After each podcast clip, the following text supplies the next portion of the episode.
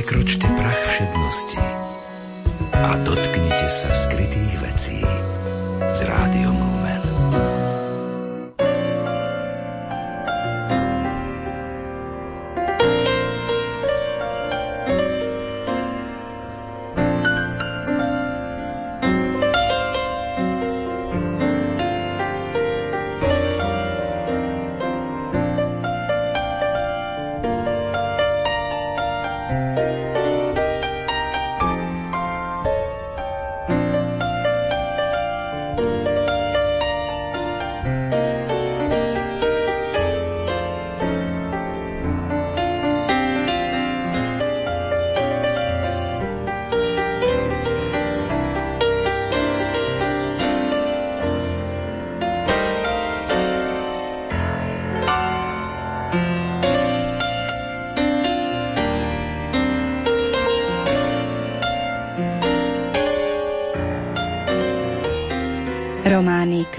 Čierneho brala, vynálezy Uja elektróna, rozhlasové hry Majster Sklár, Dotknúť sa hviezd, televízna hra Riziko či scenár k známemu hudobnému filmu Smoliari. Za všetkými týmito dielami a dielkami stojí spisovateľ Jozef Repko. V posledných rokoch života intenzívne spolupracoval so Spolkom svätého Vojtecha na historických románoch o svetcoch a veľkých postavách cirkvy. Hovorím o ňom v minulom čase, pretože v apríli tento rok odišiel na väčnosť. My si ho pripomenieme nielen ukážkami z jeho neskorej tvorby, ale aj v rozhovore so Slavomírom Ondicom zo spolku svätého Vojtecha, ktorý s Jozefom Repkom dlhé roky intenzívne spolupracoval. Pri počúvaní literárnej kaviarne vás vítajú hudobná redaktorka Diana Rauchová, technik Peter Ondrejka a od mikrofónu príjemné počúvanie praje Danka Jacečková.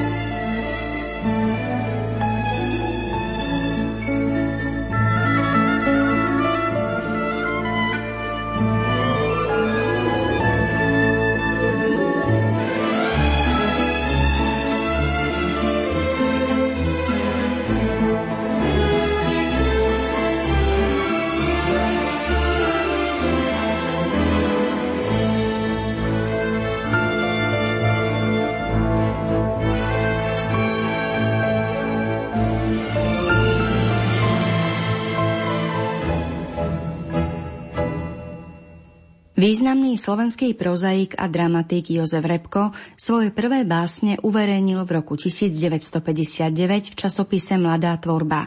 Neskôr sa začal pravidelne venovať tvorbe rozhlasových hier a dramatizáciám prós. Vo svojich dielach sa tematicky venoval sociálnej problematike predmnichovskej republiky, protifašistickému odboju či historickým témam, ale najviac priestoru venoval aktuálnej problematike detí a mládeže. Posledné obdobie jeho života sa nieslo v znamení spolupráce so Spolkom svätého Vojtecha na historických románoch. Bližšie nám túto časť jeho tvorby predstaví Slavomír Ondica, ktorý s ňou do kontaktu prichádzal po redakčnej stránke. Poznali sme sa predovšetkým pracovne.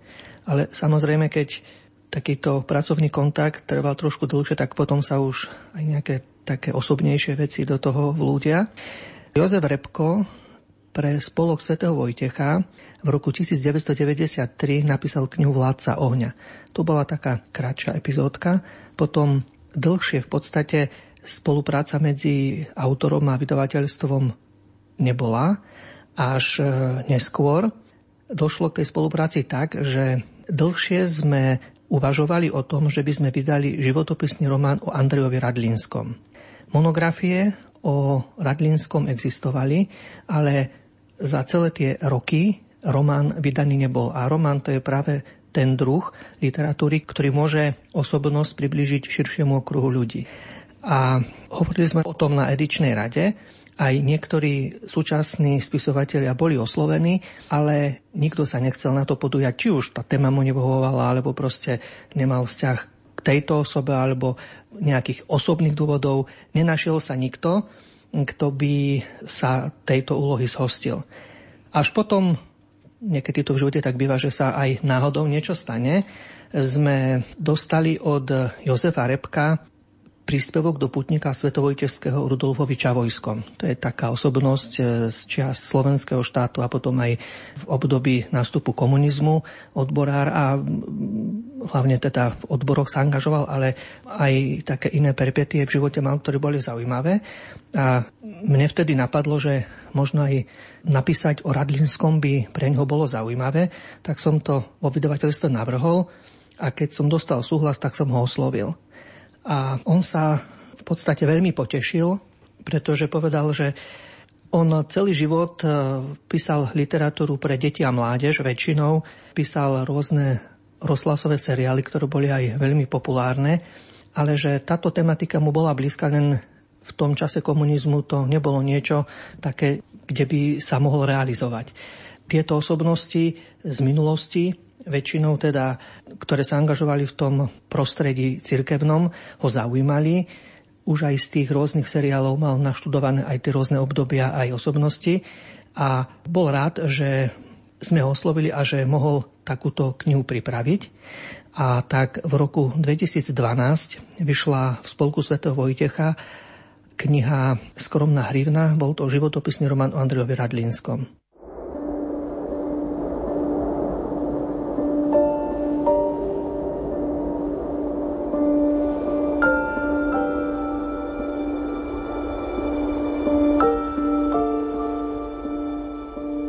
Turíčne náreky a prozby 1877 Oficiál privátnej kancelárie jeho cisárskeho a kráľovského veličenstva Františka Jozefa II. patrí k služobne starším dvoranom. Pripravoval na akt súkromnej audiencie u mocnára stovky vyvolených prosebníkov neurodzeného stavu.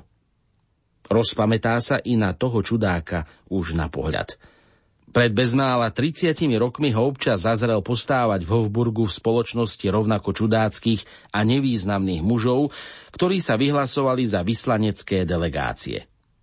Vie kadečo o vtedajšom redaktorovi slovenských novín vo Viedni, aj zemského zákonníka, pripomenie si jeho doktorantské tituly.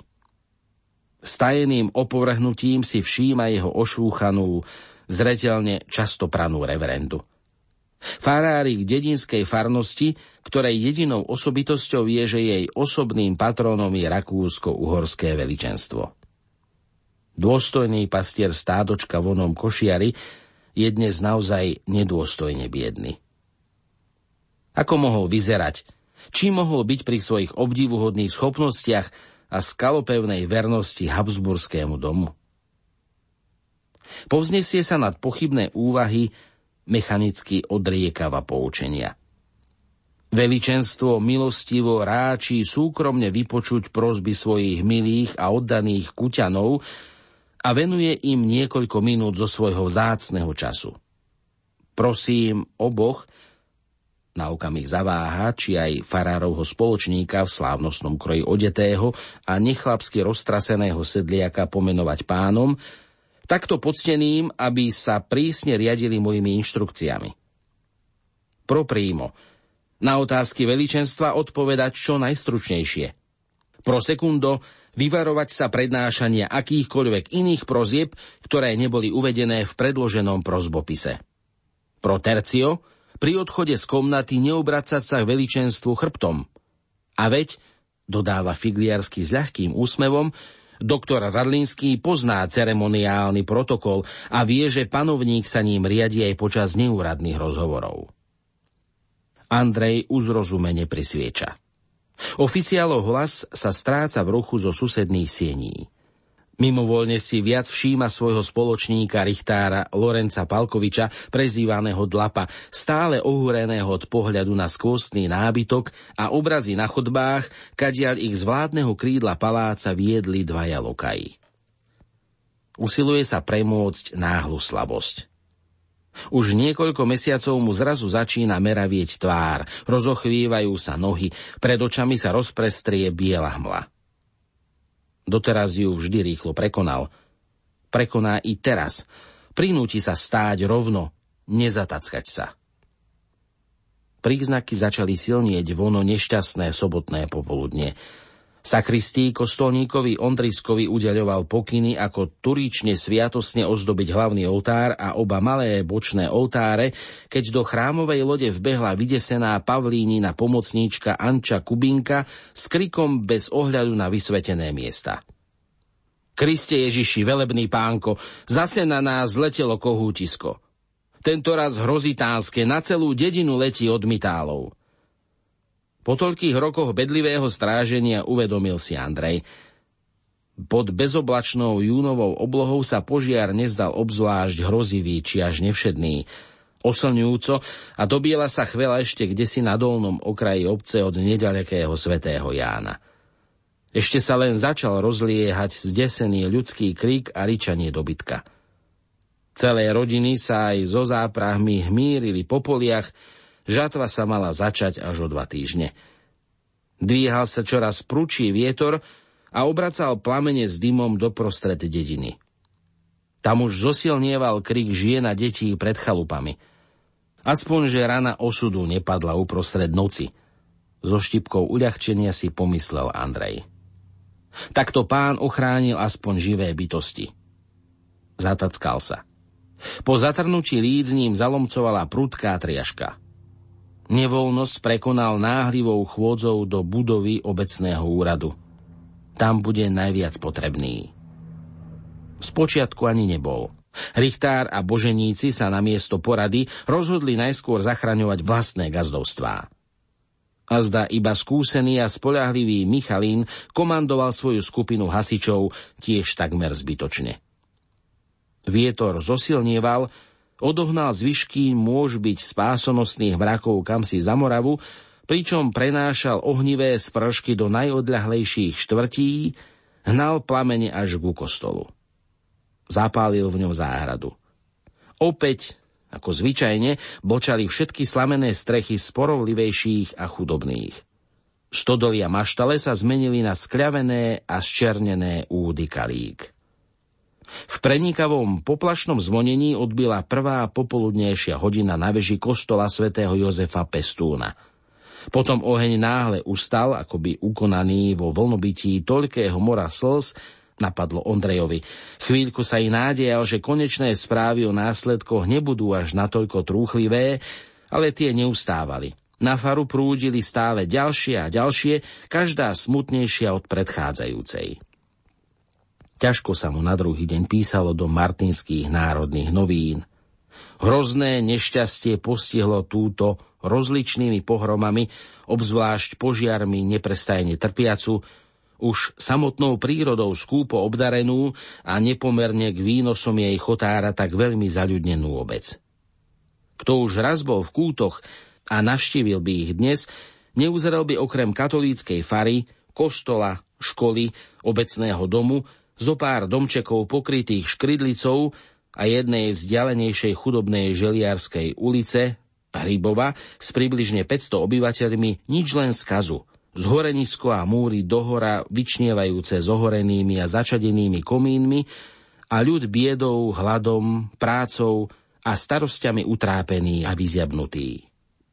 Boží div, že v tomto ohnivom mori nikto neprišiel o život, čo iba tej okolnosti možno k dobru pripísať, že požiar vypukol za dňa. Podľa úradného vyšetrovania zhorelo 381 domov a veľa iných hospodárskych stavísk, 402 rodín, teda asi 2500 ľudí zostalo bez prístrešia, čiže 5 šestín celého obyvateľstva. Škoda podľa úradného nálezu sa oceňuje na domoch, maštaliach, komorách, šopách, chlievoch a záhradách na 117 115 zlatých. Poistených proti ohňu bolo len 109 rodín, a to na 1435 zlatých, teda len na 12. čiastku vzniknutej škody. Nemožno vysloviť, aká núdza a bieda panuje predovšetkým u tých, ktorí nie sú asekurovaní, a nevedia, kam sa obrátiť o radu a pomoc. Ešte v ten večer sa kúcka fara, podľa mienky väčšiny cirkevníkov, stala najnádejnejším a najspravodlivejším útočiskom nešťastníkov. Andrej do neskorých nočných hodín zapisoval výpovede pohorelcov, aby predišiel očakávaným vykrúcačkám asekuračných úradníkov.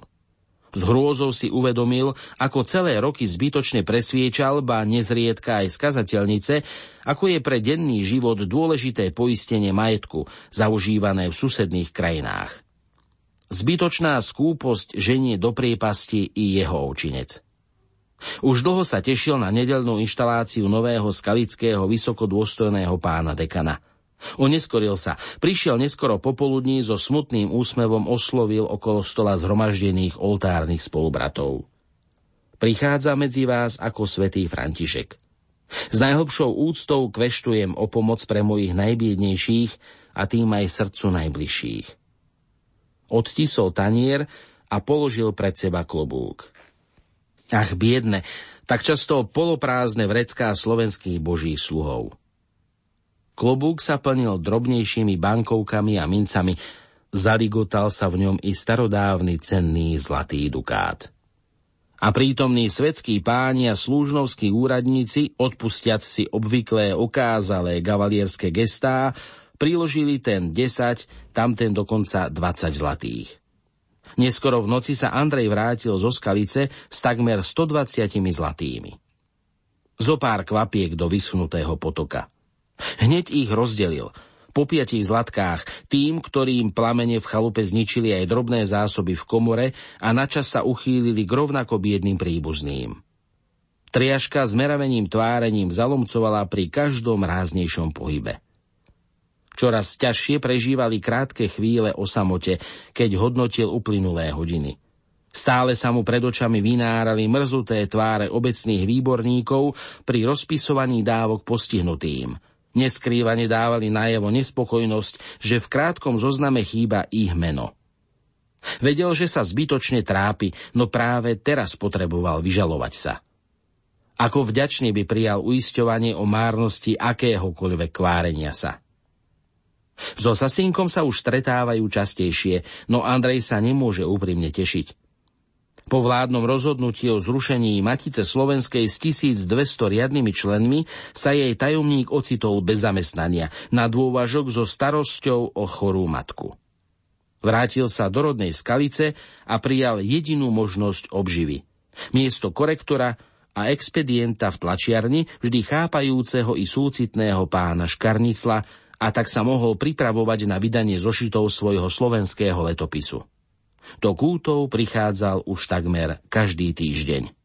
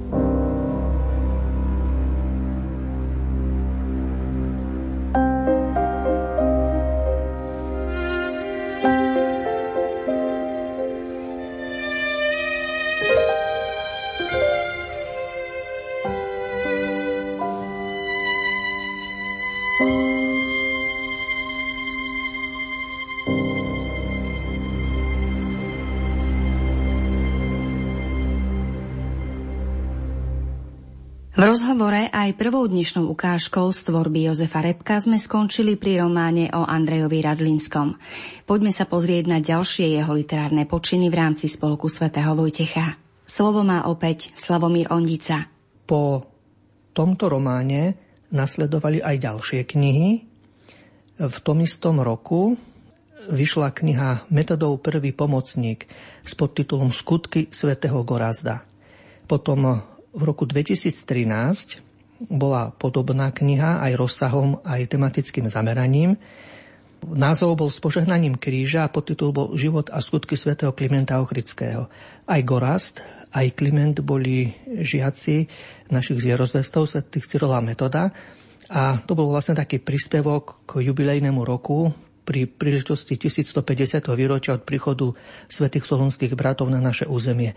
Nevydali sme román o nich samotných, ale o ich žiakoch, o Gorazdovi, ktorého osud zavial na sever od nášho územia a o Klimentovi Ochrickom, ktorý išiel na juhovýchod. On v týchto dielkách e, vlastne tak zhodnotil aj to pôsobenie svätého Cyrila Metoda, ale aj tých žiakov, ktorí potom museli toto územie opustiť. No a ešte sme neskôr vydali knihu Slovanský patron. Je to životopisný román o svetom Vojtechovi, patronovi spolku svetov Vojtecha a to bola podielová kniha pre členov spolku svetov Vojtecha na rok 2014. Napísať historický román určite nie je ľahké. Vy ste po redakčnej stránke veľmi často a veľmi dohlbky komunikovali s autorom práve o tom, akým spôsobom to písať, alebo aký by mal byť výsledok, čo vlastne čitatelia kníh Spolku svätého Vojtecha očakávajú. Ako sa podľa vás zhostil tej úlohy autora historických románov?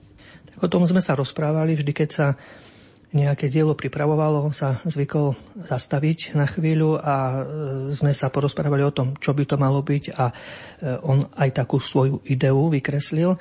Vždy to robil tak, že keď sa chystal o niekom písať, tak v prvom rade si preštudoval všetku dostupnú faktografickú literatúru a keď to bolo možné, tak študoval aj niečo v archívoch, alebo všetky pramene, ktoré sa dali zohnať a boli dostupné, to bol taký prvý krok, aby si utvoril obraz, ale nielen o tej konkrétnej osobnosti, ktorú chcel e, spracovať ako hlavnú hrdinu svojho románu, ale išlo mu o taký dobový kontext, aby dokázal tú osobu zasadiť aj do súvislosti, pretože nikto nežije izolovane, každý je v nejakých vzťahoch s druhými ľuďmi, s okolím, vždycky sú vplyvy nejaké kultúrne, spoločenské, politické. A on sa toto snažil vystihnúť a potom v tom vykresliť aj snahu a zmysel pôsobenia toho človeka, samozrejme aj s tým, že Niektoré veci sa mu podarili, niektoré menej, niektoré veci zbadal hneď na začiatku, k niektorým dospel až e, na základe aj možno vlastných omylov a chýb. A toto všetko sa snažil pochopiť, potom samozrejme vytvoril vlastnú fabulu, takže musel vytvoriť dej nejaký. Samozrejme, že popri tých osobnostiach, ktoré skutočne žili, vytvoril aj niektoré také vedľajšie podstavy, ktoré mu do toho deja zapadali, ktoré potreboval. Takže niektoré tie situácie musel takýmto spôsobom rozvíjať, ale tá hlavná línia tam je skutočná. A keď je to beletria, tak aj tie udalosti, ktoré opisuje, historicky sú naozaj hodnoverné, stali sa a aj niektoré osobnosti a aj s ich postojmi, aj s ich životom nejakým spôsobom odrážajú realitu tej doby. Ako sa jeho knihy páčili a páčia čitateľom? To je veľmi dôležité.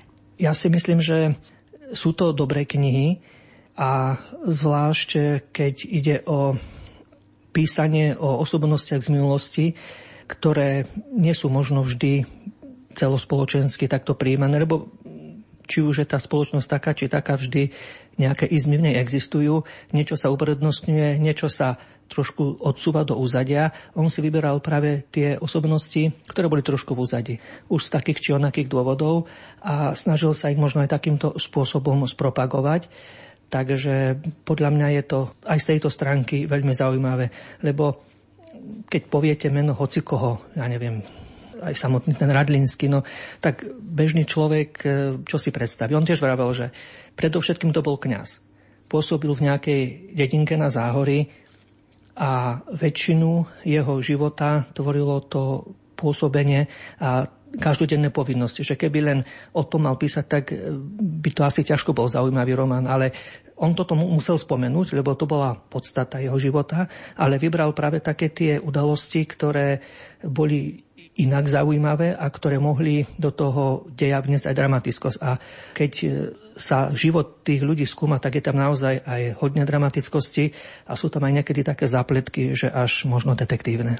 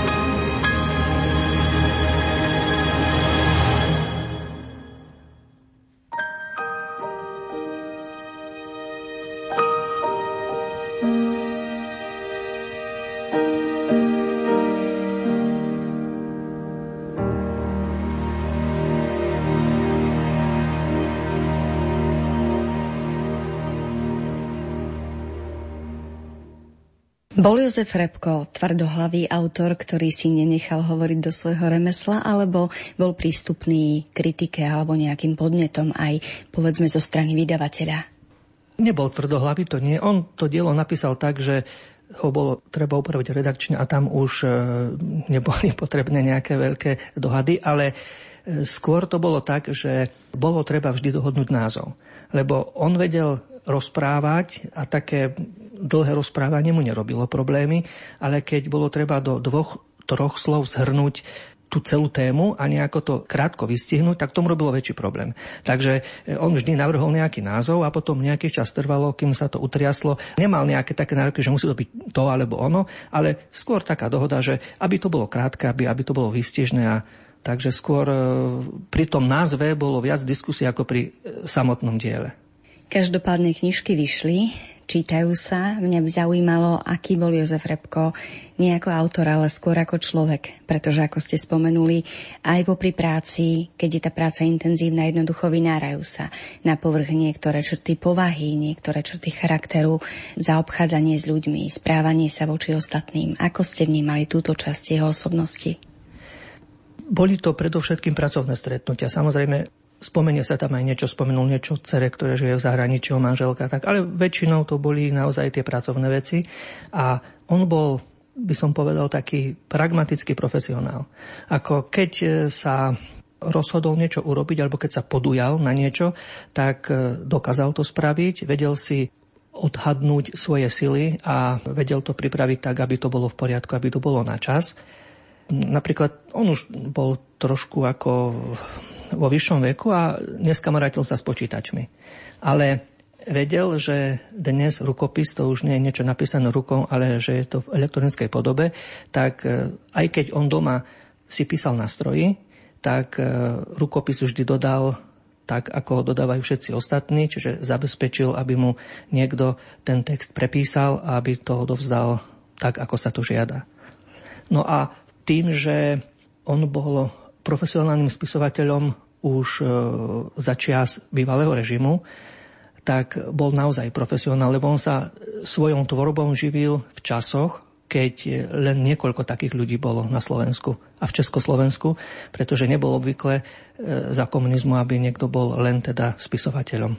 Tak e, naučil sa za tie roky ako si niečo dohodnúť a potom urobiť a z toho žil. Predpokladám, že nevyštudoval spisovateľstvo ako také, ale zrejme nejakú profesiu, ktorá bola blízka práci so slovami, práci s textom. Jozef Repko sa narodil v Trenčine a tam aj chodil do školy a neskôr študoval na Vyššej osvetovej škole v Bratislave. Najskôr učil v Trenčianskej turnej, potom pracoval v Osvetovom dome v Trenčíne, neskôr v Hornom Srní potom bol zástupcom riaditeľa Domu kultúry v Trenčine a v roku 1973 odišiel žiť do Senice a vlastne od tohto roku pôsobil už, už ako profesionálny spisovateľ. Máte pocit, že či už jeho život alebo jeho tvorba, možno aj tá, ktorú pripravil pre spolok svätého Vojtecha, môže byť nejakým spôsobom inšpiratívne aj pre dnešných autorov, prípadne možno nejaké posolstvo, ktoré aj osobne vo vás zanechal svojim písaním, svojimi knihami? Jeho tvorba je dosť rozsiahla, možno je to dosť ťažko takto spájať, lebo niečo iné sú rozhlasové seriály, niečo iné sú nejaké také diela pre deti a mládež, niečo iné sú romány, ktoré rozprávajú o konkrétnych historických osobnostiach.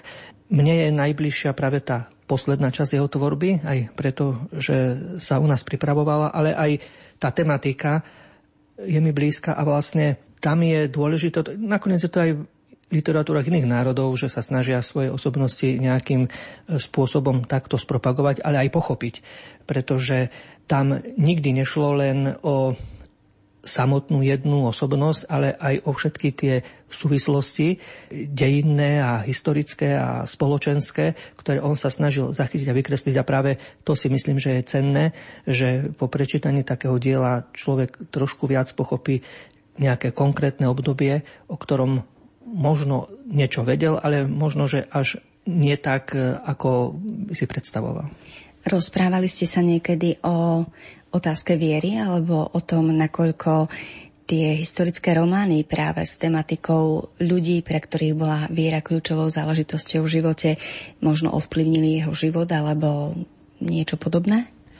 Veriaci bol, ale do akej miery viera ovplyvnila e, jeho tvorbu, to nemôžem povedať, o tom nehovoril. Spolok svätého Vojtecha vydal spolu 5 kníh, Jozefa Repka, ale my, keď sme sa rozprávali trošku mimo mikrofónu, tak eh, ste spomenuli, že eh, je ešte nejaká vec, ktorá zostala po smrti Jozefa Repka otvorená. Skúste nám o nej povedať niečo viac.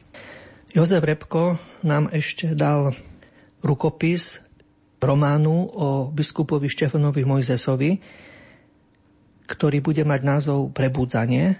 Asi to bude takto, lebo ako som spomínal, ten názov sme vždycky takto doťahovali a e, to sme ešte nemali celkom doťahnuté. E, on navrhoval taký dvojslovný názov, ale nakoniec sa asi prikloníme k tomuto. E, tento román by mal byť spolku Svetov Vojtecha, ale zatiaľ ešte neviem, v akej edícii, v akej podobe, tak to by som nechcel predbiehať. Ale ešte možno to by som mohol povedať, že Jozef Repko pripravoval ešte jeden román, inak e, keď bol v spolku Svetov Vojtecha koncom minulého roka, tak e, povedal, že on cíti, že už dlho nebude medzi živými, že už to povedal aj dcére a nejakým príbuzným, akorát manželke nie, lebo že tá by to nevedela zvládnuť, ale že ešte by chcel napísať román o biskupovi Janovi Vojtašákovi. Že to je taká osoba, ktorá ho zaujíma, že rád by tam hore zaklopal s tým, že to dielo má napísané. Zrejme sa mu to nepodarilo, aspoň ja o tom nič neviem, ale bola to ešte jedna taká osobnosť, ktorú chcel nejakým spôsobom približiť dnešným ľuďom, pretože dnes je Jan Vojtašak dosť tak zatracovaný niektorými skupinami ľudí a pritom on tvrdil, lebo si tie veci naštudoval, že jeho postoje a jeho život by predsa len svedčilo niečom inom. Ako vnímate prínos Jozefa Repka k rozvoju kresťanskej kultúry, keď by sme to poňali tak globálnejšie? Tými románmi, ktoré napísal a ktorými priblížil niektoré osobnosti z našej minulosti, určite e, sa zapísal do dejín slovenskej literatúry. Je to prínos aj preto, že autorov, ktorí píšu práve tento druh literatúry, až tak veľa nemáme. Aj keď je veľa súčasných autorov a nehovorím, že sú zlí, ale píšu niečo iné. Takže tých, ktorí boli ochotní písať práve toto, až tak veľa nebolo. Takže aj preto ten jeho prínos je veľký.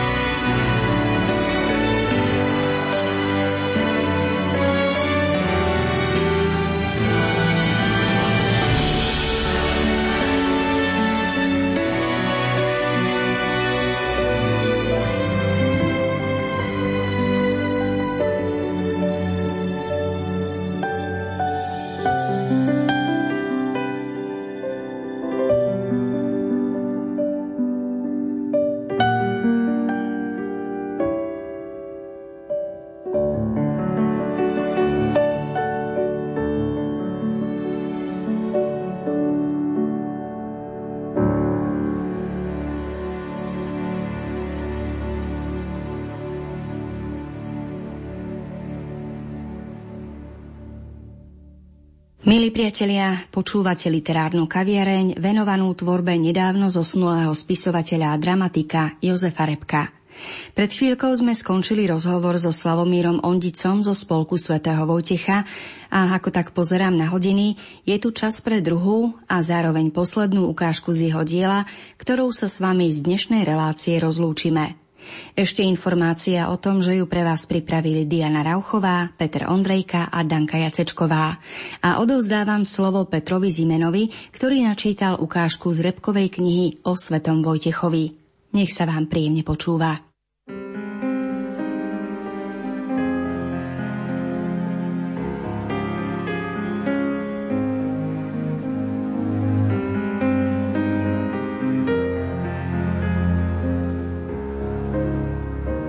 Kagan na vidomoči nebol spokojný, ale uvedomil si, že od Božieho služobníka nemôže vymámiť viac než prosté ubezpečenie. Chvíľku sa pošepky dohováral s kňažnou. Chlácholila ho. A mne potvrdila, že povesti o horúcej krvi a nespútanej povahe potomkov aziatských kočovníkov nie sú len zlomyselnými výmyslami. Hľa prvým z nich, na pohľad uhladeným veľmožom, lomcuje zlostná triaška ako hoci ktorým divochom. No, zasa ju potlačil. Vďaka aj za slabú nádej, knieža biskup. Zostane tlieť vo mne a bude čoraz hrejivejšia, keď sa presvedčím, že svoje modlitby pripomenieš aj vládcom, s ktorými sa zhováraš ako rovný s rovnými. Teda keď im zo svojho stolca potvrdíš, úhorské kniežatstvo je a zostane pevným ohnívkom v reťazi Božích mocností sveta. Učiním tak z najlepšieho presvedčenia, prikývol brat. Odmením sa ti, ako mi prikazuje hodnosť, pokračoval Kagan. Kňažná mu dlaňou pohládzala roztrasenú pravicu. Zasa sa musel ovládnuť. Zvážnil a čakal na odpoveď. O tom nepochybujem. Oplatil mu skúpim úsmevom Vojtech. Iné ma trápi. Predovšetkým ťažké obavy. Náhle mu hlas zunel ako struna. Vonkoncom netiekol upokojujúco ako pri zvyčajnom rozprávaní duchovného pastiera. Kagan spozornel. Zdôver sa s nimi, otec Adalbert, ako som sa ti ja zdôvedel so svojimi.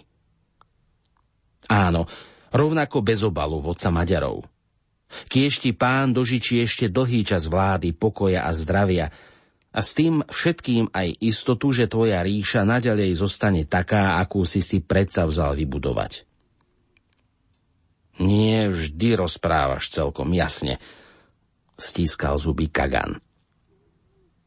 Takže ma vyzývaš hovoriť ako smrteľník smrteľníkovi, ktorými sme obaja.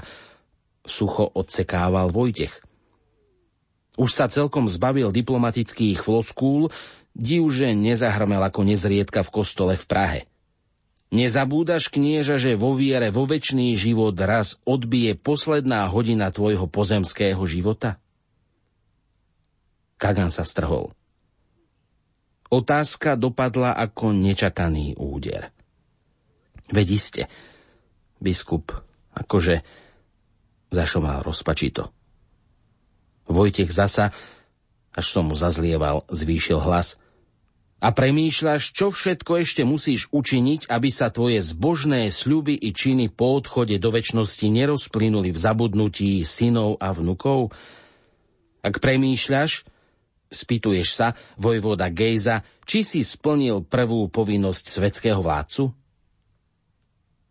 Tak istotne premýšľajú a v takom duchu konajú vládcovia, keď uvažujú o budúcnosti svojej ríše a jej bohu. Nie vždy však dosť predvídavo vládca Maďarov. Vojtecha nevyviedlo z rovnováhy jeho namrzené pokašliavanie. Schválne stíšil hlas do varujúceho podtónu. Má nezvyčajný spôsob aj takto mocným odplácať prípadné povýšenectvo voči svojej hodnosti a úradu – Svedčia o tom smutné osudy dávnych nedávnych veľkých ríš. Moravská ríša, ktorú si podmanili tvoji dedovia, tiež patrila medzi ne. Jej panovník Svetopluk, rovnako udatný a obávaný ako ty, nekonal dosť prezieravo, aby z kniežacej právomoci vymenoval jediného zákonitého zástupcu na stolec. Tragický výsledok? Jeho nehodní synovia prispeli k jej zániku. Podobne neprezieravo činia aj dnes vládcovia osvietení lúčom pravej viery. Potom sa ožezlá rvú ich nerozumní synovia a trpia krajiny i nevinný boží ľud. Nezriedka hrozí, ba zavše sa aj stane, že sa národy načas zasa ocitnú vo sídlach diabla. Budeš môcť pred súdom Najvyššieho povedať, v pokore pred tebou, pane, som upevnil aj svetskú vládu, aby moje Uhorsko zostalo vyvolené v tvojej milosti?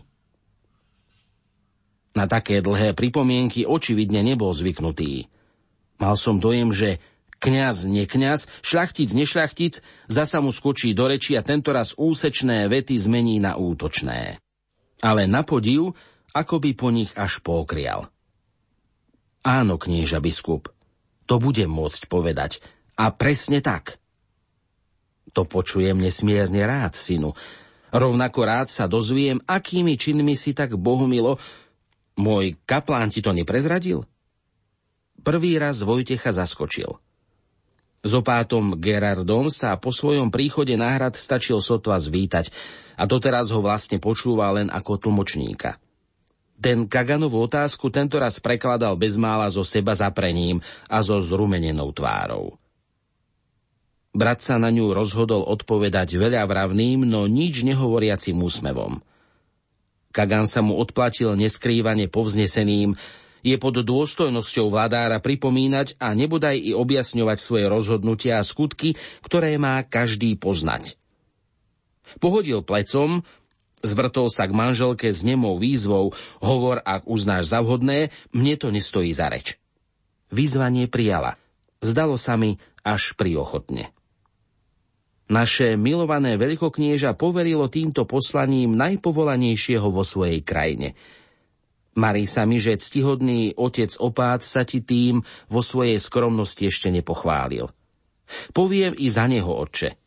Nášho prvorodeného syna, pokrsteného menom svätého Štefana prvomučeníka, sme s milostivou dôverou zverili do starostlivosti jeho umu a viery v trojjediného. Poctený sa úporne usiloval zatajiť namrzenosť z týchto úzkostlivo formulovaných a tiež očividne vopred pripravených vied – ale možno som nežnej panej nevdojak krivdil, natoľko obradne ich prekladal opát. Ani neskrýval, ako sú mu nepríjemné a upenlivo si želá, aby ich nahradil už v inej téme. Za to brata táto téma hlboko zaujala. O krste najmladšieho z rodu Arpádovcov prirodzene vedel, aj keď nie celkom podrobne – Sviatostný akt sa udial pred desiatimi rokmi, keď v tamojšej diecéze viac rozhodoval pasovský biskup. Vajk, syn vtedy ešte neosvieteného pohana Gejzu, sa z dieťaťa vykúpeného z prvotného hriechu stal Štefanom. A pražský biskup akoby viac o ňom nemal počuť. V tejto chvíli sa však až dychtivo dozvedal, ako chlapča prvým slovám nepriúča iba matka, ale vysokoučený predstavený Vesprémskeho kláštora mu súčasne vštepoval pravú vieru a vedomosti o svete i pozemskom živote. Všimol som si, ako bratovi dojatím ružovie tvár. Spomenul si na láskavého radlu svojho prvého učiteľa, vtedy mladučkého kaplána na hrade Libice, trpezlivo sa zapodievajúceho výbušným a svojhlavým žiačikom Vojtíškom. Naklonil si spupného slavníka a poslal ho do Magdeburgu, vyzbrojeného hlbokými znalosťami písma, latinským i gréckým jazykom, ako aj všeobecnými vedomosťami o zemi a ľudstve. 16-ročný Vojtíšek po skorom prijatí sviatosti birmovania Adalbert patril k excelentným žiakom onej školy. Ctihodný Radla sa na otcovskom hrade staral aj o mňa, a tak teraz nemusím načúvať rozhovorom učených mužov s pootvorenými ústami. Až do konca posedenia Vojtech a vonkoncom nie iba zo zdvorilosti pozorne načúval chválospevom kňažnej na syna a slovám uznania oboch rodičov výnimočnému učiteľovi.